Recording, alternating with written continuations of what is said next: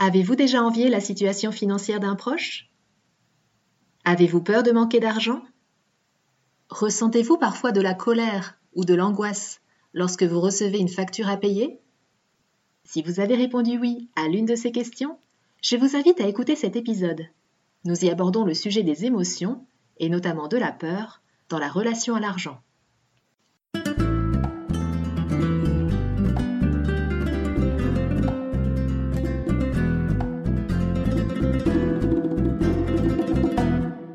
Bonjour et bienvenue dans le podcast Les Dessous de l'argent. Je m'appelle Delphine et je suis coach de vie spécialisée dans la relation à l'argent. L'argent est encore un sujet tabou dans de nombreux pays et il peut susciter chez les gens des émotions très fortes et très variées, allant de la joie au dégoût, en passant par l'admiration, la frustration, la honte, la colère et la haine. Comment l'argent, qu'il soit réel ou virtuel, peut-il avoir un tel impact? Que se cache-t-il derrière le Graal argent? Dans ce podcast, j'ai à cœur de partager avec vous des clés pour nous permettre de nous réconcilier avec l'argent et de le remettre à sa juste place. Ensemble, libérons-nous des croyances et des conditionnements qui nous empêchent d'être libres financièrement. Ensemble, reprenons notre pouvoir personnel sur l'argent et exprimons notre plein potentiel au service du monde que nous désirons co-créer. Les émotions sont au cœur de toutes nos relations et la relation que nous entretenons à l'argent n'échappe pas à la règle. Elle est chargée d'affect et d'émotions.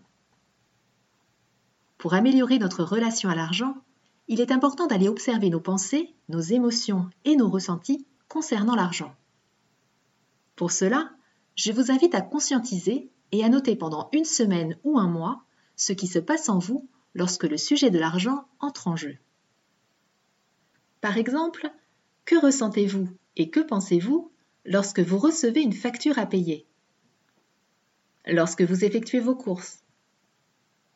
Lorsque vous achetez un produit ou un service et que vous regardez son prix? Lorsque vous repérez un article qui vous plaît, que vous aimeriez vous offrir ou offrir à votre partenaire de vie ou peut-être à vos enfants, et que son coût vous semble un peu élevé, voire trop élevé par rapport à vos finances? Lorsque vous planifiez vos vacances que ressentez-vous et que vous dites-vous lorsque le sujet de l'argent est abordé dans une conversation en famille, entre amis ou entre collègues? Lorsque vous négociez votre salaire ou le tarif de vos prestations? Lorsque vous rencontrez des gens qui gagnent plus d'argent que vous?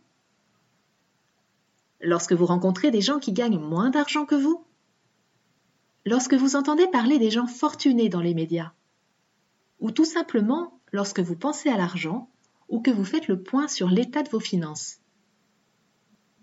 Faites cet exercice avec sincérité et honnêteté envers vous-même et notez toutes les pensées, les émotions et les sensations que vous relevez.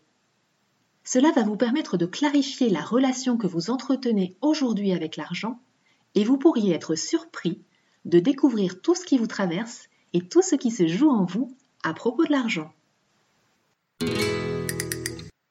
Les émotions sont souvent classées en deux grandes catégories. Il y a les émotions dites primaires, que sont la joie, la colère, la peur, la tristesse, le dégoût et la surprise. Ces émotions sont présentes dès la naissance et sont identifiables chez tous les êtres humains, indépendamment de la culture. Et il y a les émotions dites secondaires, comme la honte, la culpabilité, la jalousie, l'envie ou la haine ce sont des émotions acquises qui apparaissent plus tard dans l'enfance et qui impliquent des processus cognitifs d'évaluation de soi ou de comparaison sociale. Nous pouvons par exemple envier un ami qui a pu s'acheter la maison dont nous rêvons grâce à un héritage. Ce n'est pas notre cas et nous estimons qu'il est plus avantagé que nous. Et il est important de réaliser que c'est la perception que nous avons d'une situation qui nous impacte émotionnellement et pas la situation en elle-même. La réalité extérieure est toujours le reflet de notre état intérieur.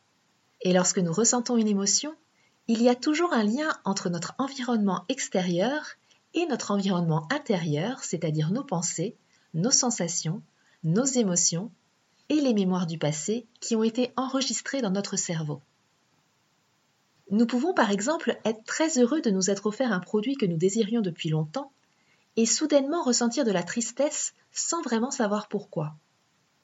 Il se peut en fait que notre cerveau émotionnel se soit rappelé, sans que nous en ayons vraiment conscience, d'une scène du passé où nous avions vu ou entendu nos parents se disputer au sujet d'un achat qui impactait le budget familial. Et nous nous sentons alors coupables d'avoir dépensé de l'argent au lieu d'épargner, et nous regrettons quelque part notre achat. Lorsque nous ressentons fréquemment des émotions désagréables, voire douloureuses, il arrive que nous fassions un amalgame entre souffrance et émotion. Les deux notions sont pourtant bien distinctes. Une émotion dure quelques secondes, la souffrance dure beaucoup plus longtemps.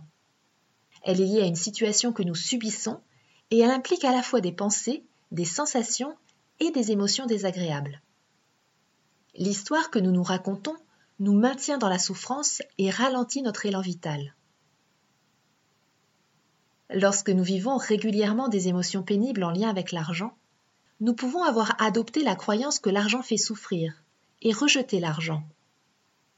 Il est alors important de décortiquer la construction de cette croyance au regard des explications sur les émotions pour pouvoir créer une nouvelle croyance adaptée à notre niveau de conscience et à nos objectifs financiers. Notre cerveau est programmé pour retenir le négatif afin d'assurer notre survie.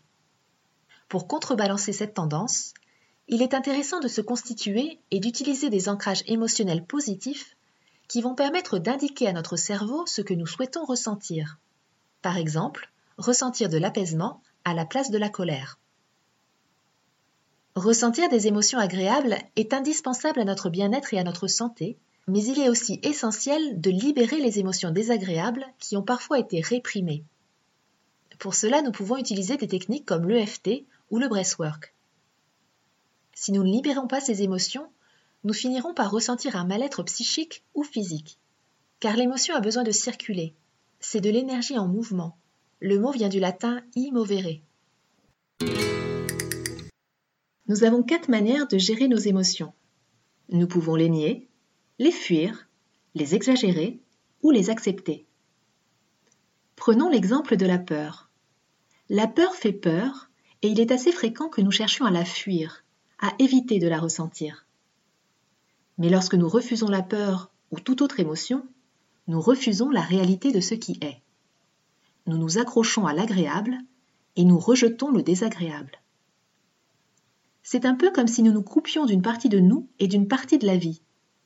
Comme si en quelque sorte nous entrions en résistance avec l'émotion qui cherche à s'exprimer. Comme nous l'évoquions tout à l'heure, si une émotion ne parvient pas à s'exprimer, à être entendue, elle va finir par ressortir d'une autre manière et notamment par de la somatisation. Le refus émotionnel, tout comme le débordement émotionnel, nous coûte cher en énergie. Cela nous amène souvent à vouloir changer le passé, avec la rumination par exemple. Et cela entrave l'action, car nous allons souvent avoir du mal à trouver des réponses adaptées à la situation que nous traversons. Nous percevons la peur comme un ennemi, en fait, elle nous indique simplement un danger ou une menace pour nous permettre d'adapter notre comportement. Ce qui est important, c'est justement d'observer comment nous entrons en relation avec cette peur. Est-ce que nous la prenons en compte? Est-ce que nous acceptons de la ressentir? Est-ce que nous nous sommes identifiés à cette peur? En fait, l'ennemi n'est pas la peur. C'est plutôt d'attendre que la peur s'en aille pour passer à l'action. Il faut savoir que nous prenons entre 5000 et 6000 décisions chaque jour, généralement insignifiantes, mais ces décisions, tout comme nos comportements, sont toujours influencées par nos émotions. Par ailleurs, il est vivement déconseillé de prendre des décisions importantes, qu'elles soient financières ou non, suite à une émotion forte. En effet, si quelque chose impacte trop notre système émotionnel, qu'on appelle aussi le système limbique, la connexion avec le cortex, la partie du cerveau qui est justement capable de prendre du recul, d'analyser, de trouver des solutions, ne va plus se faire. Nous sommes alors dominés par nos émotions et nous n'entendons plus rien. La peur de manquer d'argent peut par exemple nous faire perdre en lucidité et nous amener à prendre des décisions financières qui ne nous correspondent pas vraiment. Il est donc important de se demander ce qui nous amène à prendre des décisions. Est-ce notre émotion qui est en train de prendre les commandes? Si c'est le cas, il est préférable de reporter la prise de décision à un autre moment, lorsque l'émotion sera redescendue et que la connexion entre notre cerveau émotionnel et notre cortex sera rétablie. Les émotions sont de l'énergie et elles peuvent nous permettre de mobiliser des ressources à l'intérieur de nous, et notamment lorsqu'elles touchent à nos valeurs. Elles nous indiquent alors ce qui est important pour nous. La meilleure manière de gérer nos émotions est toujours de les accepter. Accepter une émotion consiste à la ressentir, à l'observer, à la reconnaître et à l'écouter sans nous juger et sans la juger comme mauvaise ou inacceptable. L'idée, c'est vraiment de la considérer comme une manifestation naturelle du corps qui nous délivre un message et de dissocier l'émotion de l'histoire que nous sommes en train de nous raconter. Nous ne sommes pas nos émotions et nous ne sommes pas nos pensées. Nous pouvons donc diminuer une partie du pouvoir qu'elle exerce sur nous et l'apprivoiser. Dans le livre Réfléchissez et devenez riche, Napoléon Hill mentionne six formes fondamentales de la peur. La peur de la pauvreté, la peur de la critique, la peur de la maladie, la peur de perdre l'amour de quelqu'un, la peur de la vieillesse et la peur de la mort. Les autres peurs peuvent être regroupées sous l'une de ces six peurs. La peur de la pauvreté est très répandue en France, et même chez les enfants. Selon le baromètre de l'exclusion et de la pauvreté publié par l'IFOP en 2022, un Français sur deux a peur de basculer dans la pauvreté. Pour Napoléon Hill, la peur de la pauvreté est la plus destructrice des peurs car elle est la plus difficile à vaincre. Il a relevé six symptômes de la pauvreté. Le premier symptôme, c'est l'indifférence, qui peut s'exprimer par le manque d'ambition, la tolérance de la pauvreté, l'acceptation sans protestation de ce que la vie peut offrir, la paresse physique et mentale, le manque d'initiative, le manque d'imagination, le manque d'enthousiasme et le manque de maîtrise de soi. Le deuxième symptôme, c'est l'indécision et l'habitude de laisser les autres penser pour nous. Le troisième symptôme, c'est le doute, qui peut s'exprimer sous la forme d'excuses pour expliquer ou excuser les échecs, ou sous la forme d'envie et de critique de ceux qui ont réussi. Le quatrième symptôme, c'est l'inquiétude, qui peut se manifester par une tendance à rechercher les défauts des autres, à dépenser plus que ce que nous gagnons, à négliger notre apparence, à bouder et à se renfrogner. Elle peut aussi se manifester par l'abus d'alcool et l'utilisation de narcotiques, par la nervosité, par le manque d'équilibre et par le manque de confiance en soi. Le cinquième symptôme, c'est l'excès de prudence. Il est caractérisé notamment par le fait d'être pessimiste, de ne voir que le côté négatif des événements, de penser à l'échec possible et d'en parler au lieu de se concentrer sur le moyen de réussir, ou par le fait d'attendre le moment propice pour mettre en action une idée et de faire de cette attente une habitude permanente. Et le sixième symptôme, c'est la procrastination. Elle peut notamment se révéler dans le fait de remettre au lendemain ce qui peut être fait le jour même, de préférer le compromis au combat, de s'accommoder des difficultés au lieu de les vaincre et de s'en servir comme tremplin pour avancer, et de s'attendre à la pauvreté au lieu d'exiger la richesse. Si vous vous sentez concerné par un ou plusieurs de ces symptômes, il est indispensable d'écouter vos peurs par rapport à l'argent. Elles ont des choses à vous dire sur vous et sur votre relation aux autres et au monde. Quelles sont les croyances limitantes que vous y avez associées et qui vous maintiennent dans ces peurs? Comment pouvez-vous les transformer en croyances soutenantes? Comment pouvez-vous utiliser le potentiel de courage de ces peurs pour vous mettre en action et transformer vos comportements avec l'argent? Vous pouvez aussi imaginer le pire des scénarios qui puissent arriver et toutes les ressources que vous pourriez mobiliser s'ils se réalisaient. Nous associons souvent une relation de cause à effet entre l'argent et nos émotions, entre l'argent et ce que nous projetons sur lui, comme le pouvoir par exemple. et nous pouvons choisir de retourner cette relation de cause à effet.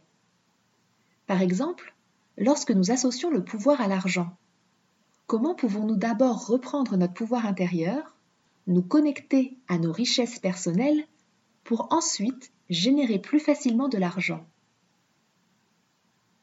De la même manière, l'argent génère des peurs. Comment pouvons-nous apprivoiser ces peurs, conscientiser notre valeur personnelle et développer plus de confiance en nous et en la vie pour nous lancer dans un projet qui nous tient à cœur et qui prendra à son tour de la valeur? Vous l'aurez compris, dans un chemin de développement personnel et de quête de prospérité, il est essentiel d'apprendre à apprivoiser nos émotions pour éviter qu'elles nous dirigent. Plusieurs étapes sont à prendre en considération pour prendre soin de ces émotions et se stabiliser émotionnellement. Tout d'abord, accueillir et identifier l'émotion. Ensuite, être conscient de son émotion et la regarder en face. Puis la décoder. Et enfin l'exprimer, la mettre à notre service. Il est également indispensable d'être vigilant par rapport à nos pensées qui sont créatrices, de cultiver un état d'esprit optimiste, de développer une conscience de richesse et de mettre en place des actions simples au quotidien pour améliorer notre relation à l'argent et nos finances. Quelle que soit votre situation financière actuelle, il est certainement possible, à minima, de dépenser mieux et de vivre mieux sans forcément gagner plus d'argent. Une autre clé pour traverser nos peurs, c'est l'amour. Car l'amour est un antidote de la peur. On dit que l'amour fait fondre la peur comme le soleil fait fondre la glace. C'est ce qu'exprime Anita Mourjani, auteure du best-seller Revenu guéri de l'au-delà, un ouvrage dans lequel elle raconte sa guérison d'un cancer lymphatique incurable de stade 4. Elle dit Lorsque vous pouvez aimer les émotions inconditionnellement et les accepter en tant que moyen naturel de vous exprimer dans cette vie, vous n'aurez plus aucun problème avec elles. Alors une proposition lorsque la peur pointe le bout de son nez peut être de se poser la question que ferait l'amour et le courage dans cette situation? Ou bien, que ferait une personne qui s'aime vraiment dans cette situation? Ces simples questions peuvent nous permettre de nous recentrer et de passer à l'action malgré la peur. Et derrière nos émotions se cachent des désirs et des besoins non assumés. Les reconnaître et les exprimer est un pas à faire pour nous apaiser émotionnellement. Derrière la peur de la pauvreté se cache le désir d'avoir de l'argent et le besoin de sécurité. La vraie question est de savoir comment nous pouvons commencer à combler ce désir et ce besoin. L'émotion, tout comme l'argent, est une énergie qui a besoin de circuler en nous et tout autour de nous. Si nous bloquons la circulation des émotions, tout comme nous pouvons bloquer la circulation de l'argent, nous bloquons aussi notre croissance personnelle et notre épanouissement. Les émotions sont en fait des boussoles pour nous guider dans la vie. Nous ne pouvons pas les empêcher, mais nous pouvons en faire des compagnes de route à notre service, de la même manière que nous pouvons reprendre notre pouvoir sur l'argent et le remettre à sa juste place, un outil d'échange à notre service. J'espère que cet épisode vous a apporté de la valeur. N'hésitez pas à le partager autour de vous si vous connaissez des personnes qui pourraient avoir besoin de l'entendre. Et pour aller plus loin, vous pouvez aussi télécharger le guide Argent, Prospérité et Épanouissement personnel 9 clés pour transformer votre vie durablement. Il est téléchargeable sur mon site internet richesse-illimité.com. J'offre également des ateliers d'une heure sur la thématique de l'abondance financière pour aligner ses croyances et sa vibration sur la fréquence de l'abondance. Si vous êtes intéressé, contactez-moi sur mon site ou sur le compte Instagram richesse underscore illimité. Je vous dis à très bientôt pour le prochain épisode Les dessous de l'argent.